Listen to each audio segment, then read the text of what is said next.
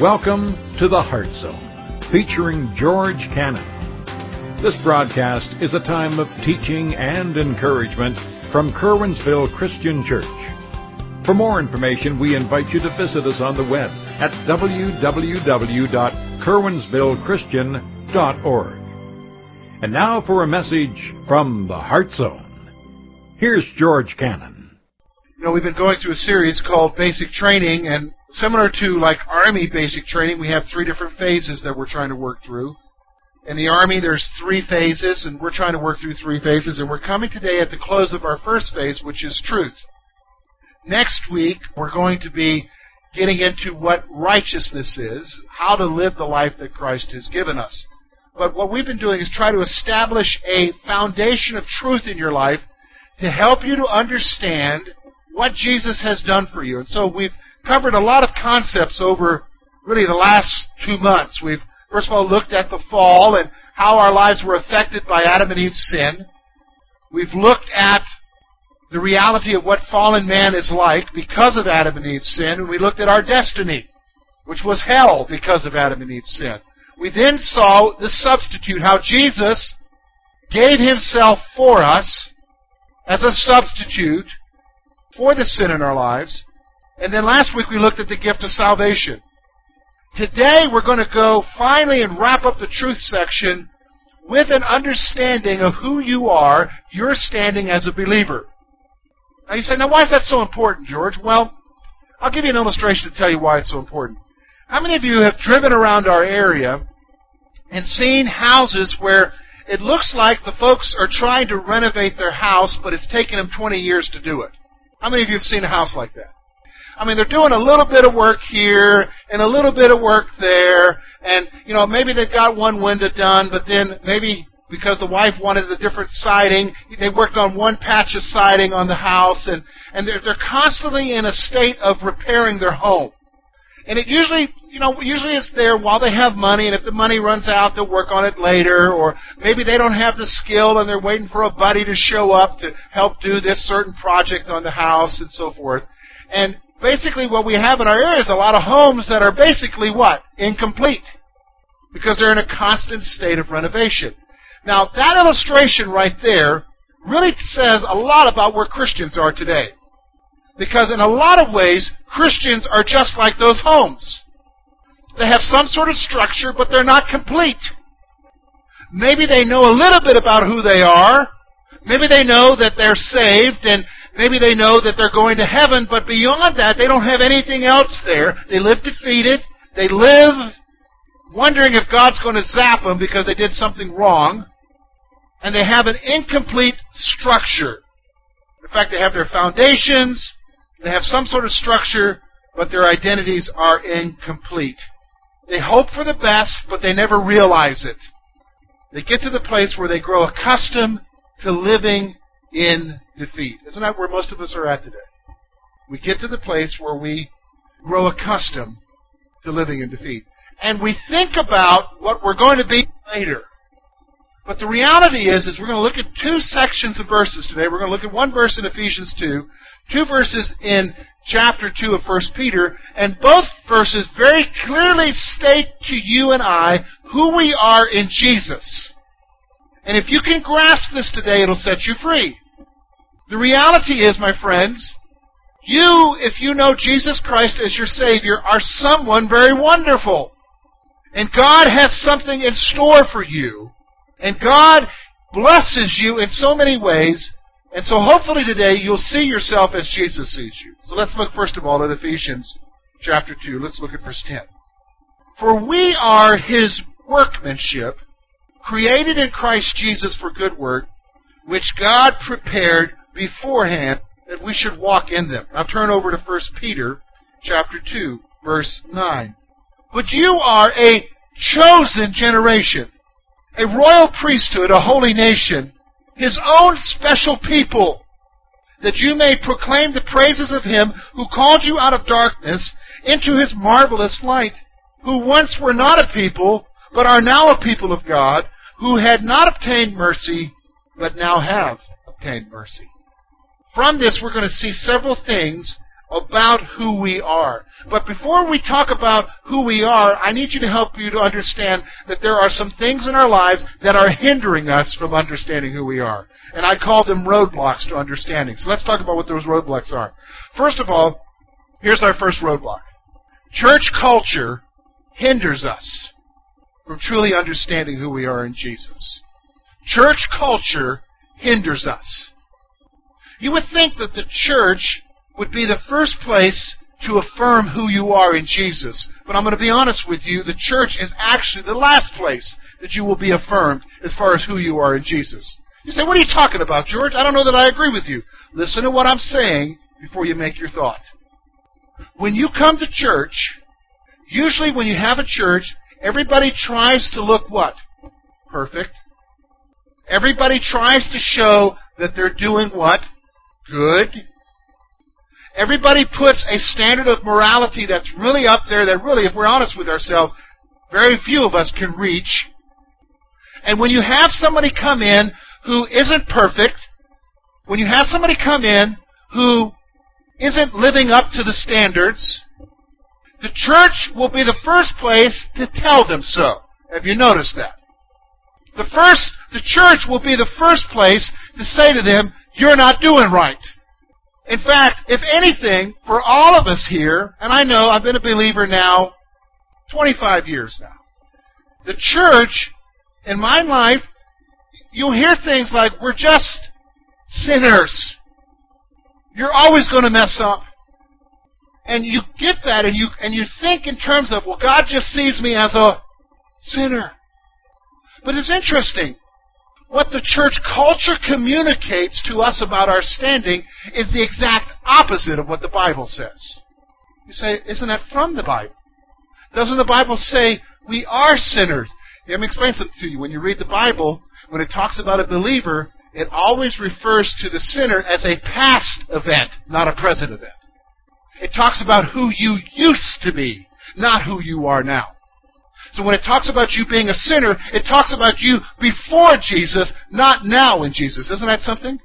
When you come to church, we talk about how you're a sinner right now. It doesn't talk to you about who you are in Jesus right now. See, our culture can hinder us from a proper understanding of ourselves. In fact, here's the other culture. Here's the other cultural thing. If you don't do certain things with, for God, He's not going to bless you.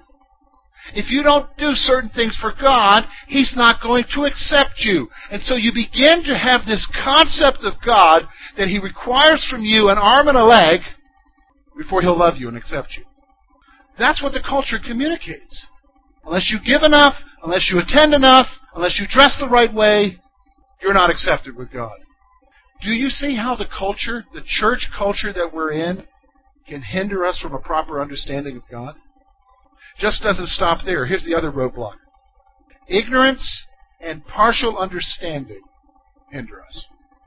Ignorance and partial understanding hinder us. The Bible very clearly says who you are in Jesus, and we're going to talk about that right now. If you are a believer in Christ, He's going to say some very specific things about who you are. And but if you don't know that, if you are totally ignorant of what the Bible says about who you are, you're just going to drift around based upon what you feel that day, about what you think about yourself, based upon what you feel as far as yourself being a Christian. And let's be honest, there are some days when you wake up, you just don't feel like a Christian, do you? Like, for instance, in my household, I'm a morning person. Now, you non morning people, don't be irritated with me. But I'm married to a non morning person and they have to have a cup of coffee and a shower before I can talk to them. Trust me, non morning people don't feel like Christians in the morning, do they, morning people? Now, if you operated your life out of ignorance, you're just going to go by your feelings. Outside influences begin to affect us because we're operating out of what? Ignorance. But see, that's not just the only roadblock. There's partial understanding partial understanding where you only know a little bit, but you don't know the whole truth. And you operate on a little bit, but not the whole truth, and that hinders you from truly understanding who God is and what He feels about you and how He sees you. You say, okay, I grasp it, I see it. Our church culture, ignorance, and partial understanding, that all hinders me. Well, enlighten me, George. Help me to see who I am. So that's what we're going to do. We're going to look at the present nature that we have, our present nature. The first thing I want you to see, we see it in verse 10 of chapter 2 of Ephesians, is this. Look at what he says there. For we are his workmanship. Here's what I want you to see. The first thing I want you to see about your nature, who you are. Listen to me, folks. If you have put your faith in Jesus Christ, what I'm about to share with you is who you are in Jesus. Now, some of you here, you're looking at yourself based upon what your educational level is. You're looking at yourself based upon what your income is. You're looking at yourself based upon what you've done in the past or haven't done. None of that means anything to God. Because if you put your faith in Jesus Christ, He doesn't view you based on those things. The world may, but God doesn't see you that way. Isn't that a wonderful thing? Here's how He sees you. The first thing is this we are His workmanship. Here's what it is we are God's masterpiece. Listen to me. That word workmanship is, is the same word that would describe the Mona Lisa. You understand a work of art, or, or Michelangelo's David that he carved out of marble. When God sees you, He sees you as a masterpiece. Now, you may not feel that way. Looking in the mirror, and as you're getting older, gravity's taken over, but you see, we're viewing it based on what? Humanity. The reality is, listen to me, when God sees you, He sees you as His workmanship, His masterpiece. You are unique to Him. You are His creation. You're special. Isn't that an awesome thought? So the next time you're looking in the mirror and you're wondering about, just say, I'm a masterpiece. Now we laugh at that, but there's some serious truth to it. Listen to me. I know in a room this size with these folks here, some of you can't look at yourself in the mirror. Some of you can't look at yourself in the mirror because what you see you don't like. And what you see is maybe dreams that were never achieved, failures, sins that you are ashamed of, and you're not happy with what you see. And, and what happens is, is when you have ignorance and partial understanding take over and a church culture, you begin to see yourself the way you see yourself in that mirror. And that is not how God sees you. And the way that He sees you is what? We are His workmanship. We're His masterpiece. Isn't that an awesome thought? If you don't leave here with anything else today, you walk out of here and say, I'm a masterpiece. I'm God's masterpiece. That's a wonderful thing. It, but it doesn't end there. Look at what he says, verse 10. Look at what he says here. We are his workmanship, created in Christ Jesus for good works, which God prepared beforehand that we should walk in them. Here's what he's saying. We were meant to do great things. We were meant to do great things. This is what he's saying to me. Listen to me. He's saying it to George. He's saying it to you. He's saying, look, you're my masterpiece. I created you to do certain things in your life that I prepared for you to do beforehand. Isn't that wonderful? He's got something He wants you to do. In your little life, in your little corner of Clearfield County, in your workplace, wherever it is, He's got something that God wants to do through you. He's got great things for you.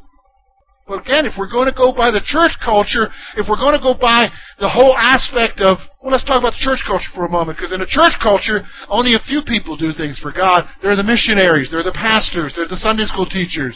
Everybody, everywhere, we're just to sit here and be a spectator and give money to help them do it. Isn't that what the culture says? But that's not true. He says, You're my masterpiece. I created you to do something for me. And what I created you to do, I prepared beforehand. You're going to do great things. See, now that's the church culture. Here's what ignorance does ignorance comes along and says, I can't do it. No way. You don't know what I did. You don't know how I messed up. I don't have the resources or the brain power. And it's all because of ignorance or partial understanding that we don't do for God what He created us to do. But the reality is, is you're His masterpiece, and He created you to do great things. So how about let's get out of our pity parties and start asking God, what is the great thing that you want me to do? You understand what I'm saying? Isn't that an awesome thought of who we are? That's an awesome thought. Now, look, go over to First, First Peter chapter 2. We're going to look at some other things here. Here's what he's saying. Look at verse 9. But you are a chosen generation. Here's the next point I want you to see. We are God's unique people. We are God's unique people. Here's what this, this passage, chosen generation, stresses. First of all, it stresses God's initiative. It's not because of you or what you didn't do that God decided to love you. He chose to love you. He took the initiative to reach out to you when you didn't want to be reached out to. So it talks about God's initiative, and it also talks about the uniqueness of His people. When He talks about a chosen generation, He's talking about you are someone special to God. You're unique. You and all your quirkiness are wonderful to God. Isn't that wonderful? That little quirky habit that everybody else is irritated with, God loves. Because you're special to Him. Isn't that a wonderful thing? Not only am I His masterpiece, not only does He want to do great things through me, I am a unique person. I'm His special, unique person. Isn't that wonderful? That's how God sees you. Let's go on now. Let's look one more thing here. Look at verse 10. He says this a royal priesthood, a holy nation. What's he saying? We are royal priests of a new covenant. Now, I need to unpack this one for you because we have in our mindset what a priest is and everything, and, and, and I want to explain to you what this issue of royalty is and so forth. So let me give you a little bit of background history wise. The Jewish nation was very interesting. From the very beginning, with the establishment of the Mosaic covenant, with the, with the establishment of the law, God brought about a priesthood, which were the sons of who? The sons of Aaron. And who could be a priest? Only someone from the lineage of Aaron. Could anybody else in Israel be a priest? No. Only one type of person, somebody who is a descendant of Aaron, could be a priest. Bottom line. That was the reality in the Old Testament. Now there was also a royal lineage, which was the lineage through David, and only a son of David could be royalty. You understand what I'm saying? Now the interesting thing about it was is that with royalty and with the priesthood in the Old Testament, they were two separate functions. A priest could not be a king. A king could not serve as a priest. In fact, there was one king by the name of Uzziah who decided that he was going to act like a priest and went in to make offering, and God struck him with leprosy because he wasn't supposed to be there. So they were two separate things in the Old Testament royalty and priesthood. Now, here's what happens Jesus comes, and through his cross, he establishes a new covenant. What is a new covenant? A new covenant in his blood. Remember, we say at communion. A new path to salvation. It's not through the law, but through faith in Jesus Christ. And because of that, he has formed a new priesthood. But the interesting thing about this new priesthood is, he also says that it's also royalty. No longer are the two separated, but the two have become one. No longer are they exclusive only to the descendants of David or the descendants of Aaron, but they are open to who? All believers. And so here's the thing. You and I are royal priests. Now, that's a hard one to grasp, isn't it? But what we believe here as a church is, is the priesthood of believers. That all of us can what? Serve God, not just a select few people. Do you understand what I'm saying? All of you here can serve God, not just a select few people. Do you grasp what I'm saying? Do I need to say it again? All of you can serve God, not just a select few people. Now, you say, well, duh. Yeah, but listen, in our church culture, we have this concept that only few people can serve. Isn't that true? And if you ever noticed, it's only the perfect people who can serve. But that's not what he's saying in this passage. He's saying you're not only God's unique, special people, he's saying, listen to me, you are a royal priesthood. All of you are priests, but not just any kind of priest. You are royalty. Now, why am I royalty? Because the Bible very clearly says that when you become a child of God, you become an heir with Christ. And who is He? Who's Jesus? Lord of Lords, King of Kings. And if I'm an heir with him, you better believe it, I'm royalty. You see the point here. The reality is, is you're not just average Joe Schmo living in Clearfield County or Joette Schmo. You are royalty, and you're a servant to God. Isn't that wonderful? Now, here's the other thing I want you to see. Here's the point. Look with me at verse 10. Here's what he says His own special people, that you may proclaim the praises of him who called you out of darkness into the marvelous light. Here's what it's saying We are valuable to God. So oftentimes we go by the roadblocks that hinder us from truly understanding who we are, here's what happens. You begin to think, well, God can do it without me. He doesn't need me. I'm not worth anything to Him.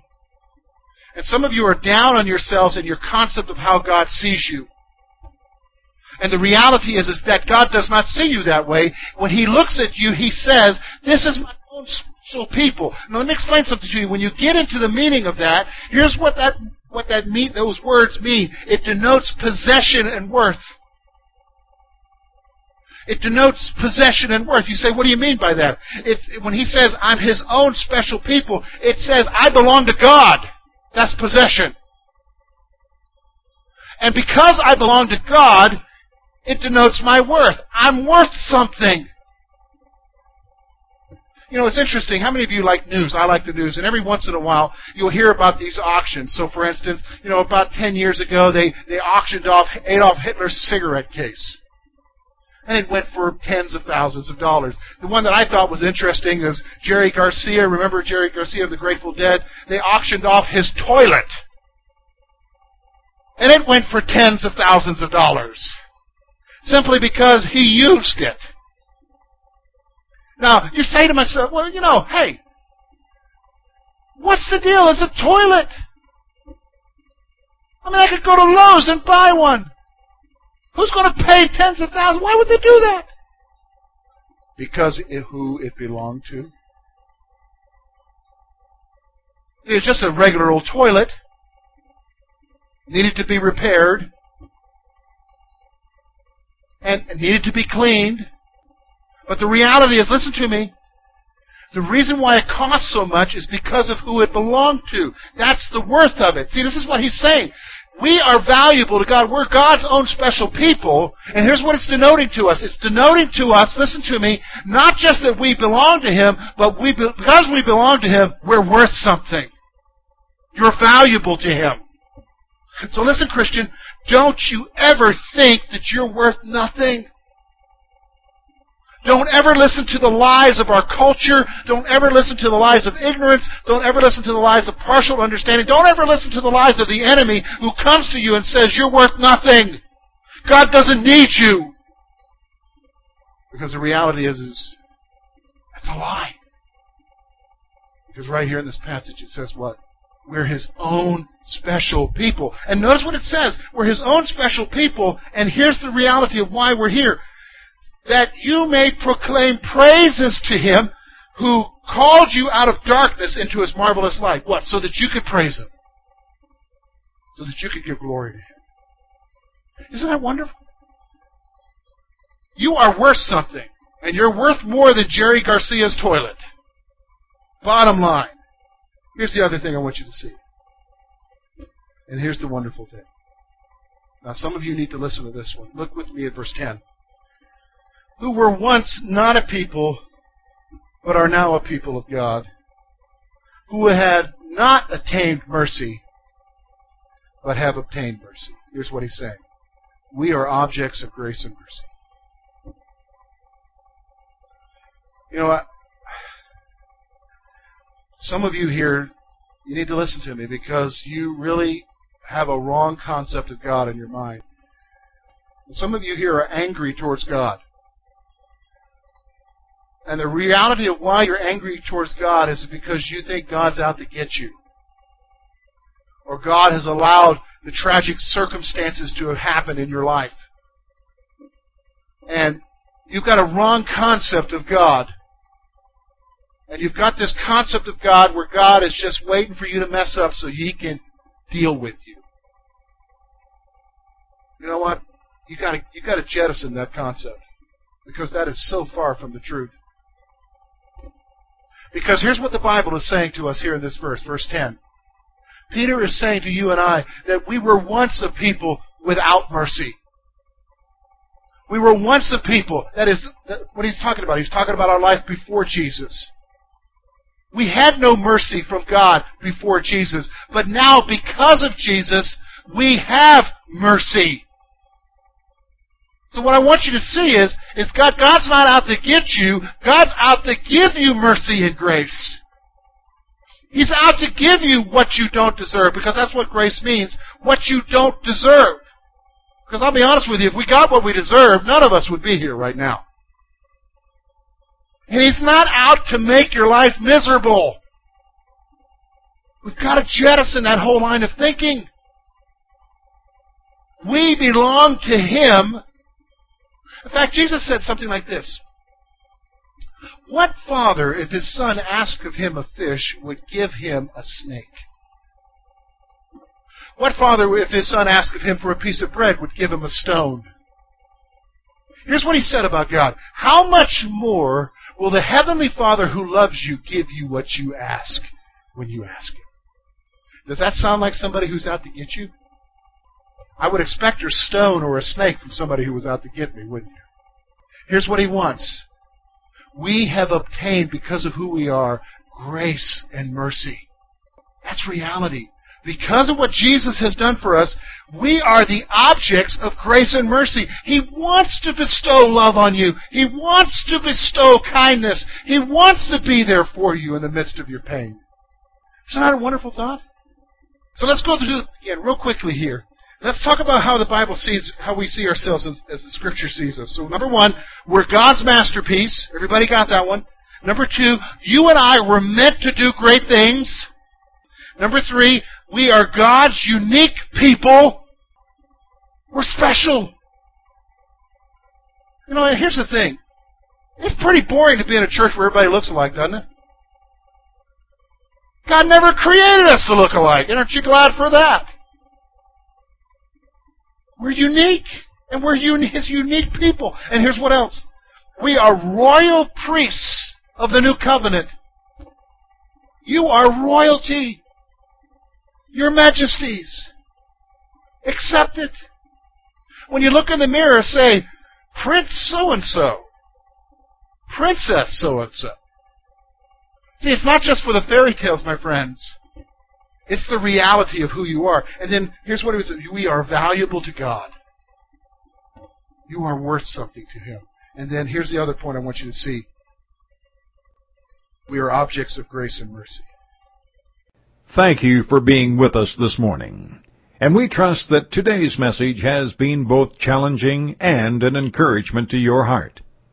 At Curwensville Christian Church, a warm welcome is always extended to you. We're located at 700 State Street, Curwensville, Pennsylvania. For more information about our ministry, please visit us on the web at www.curwensvillechristian.org. Now, on behalf of George Cannon and the entire church family, we hope that you will look to the Heavenly Father in all that you face this coming week.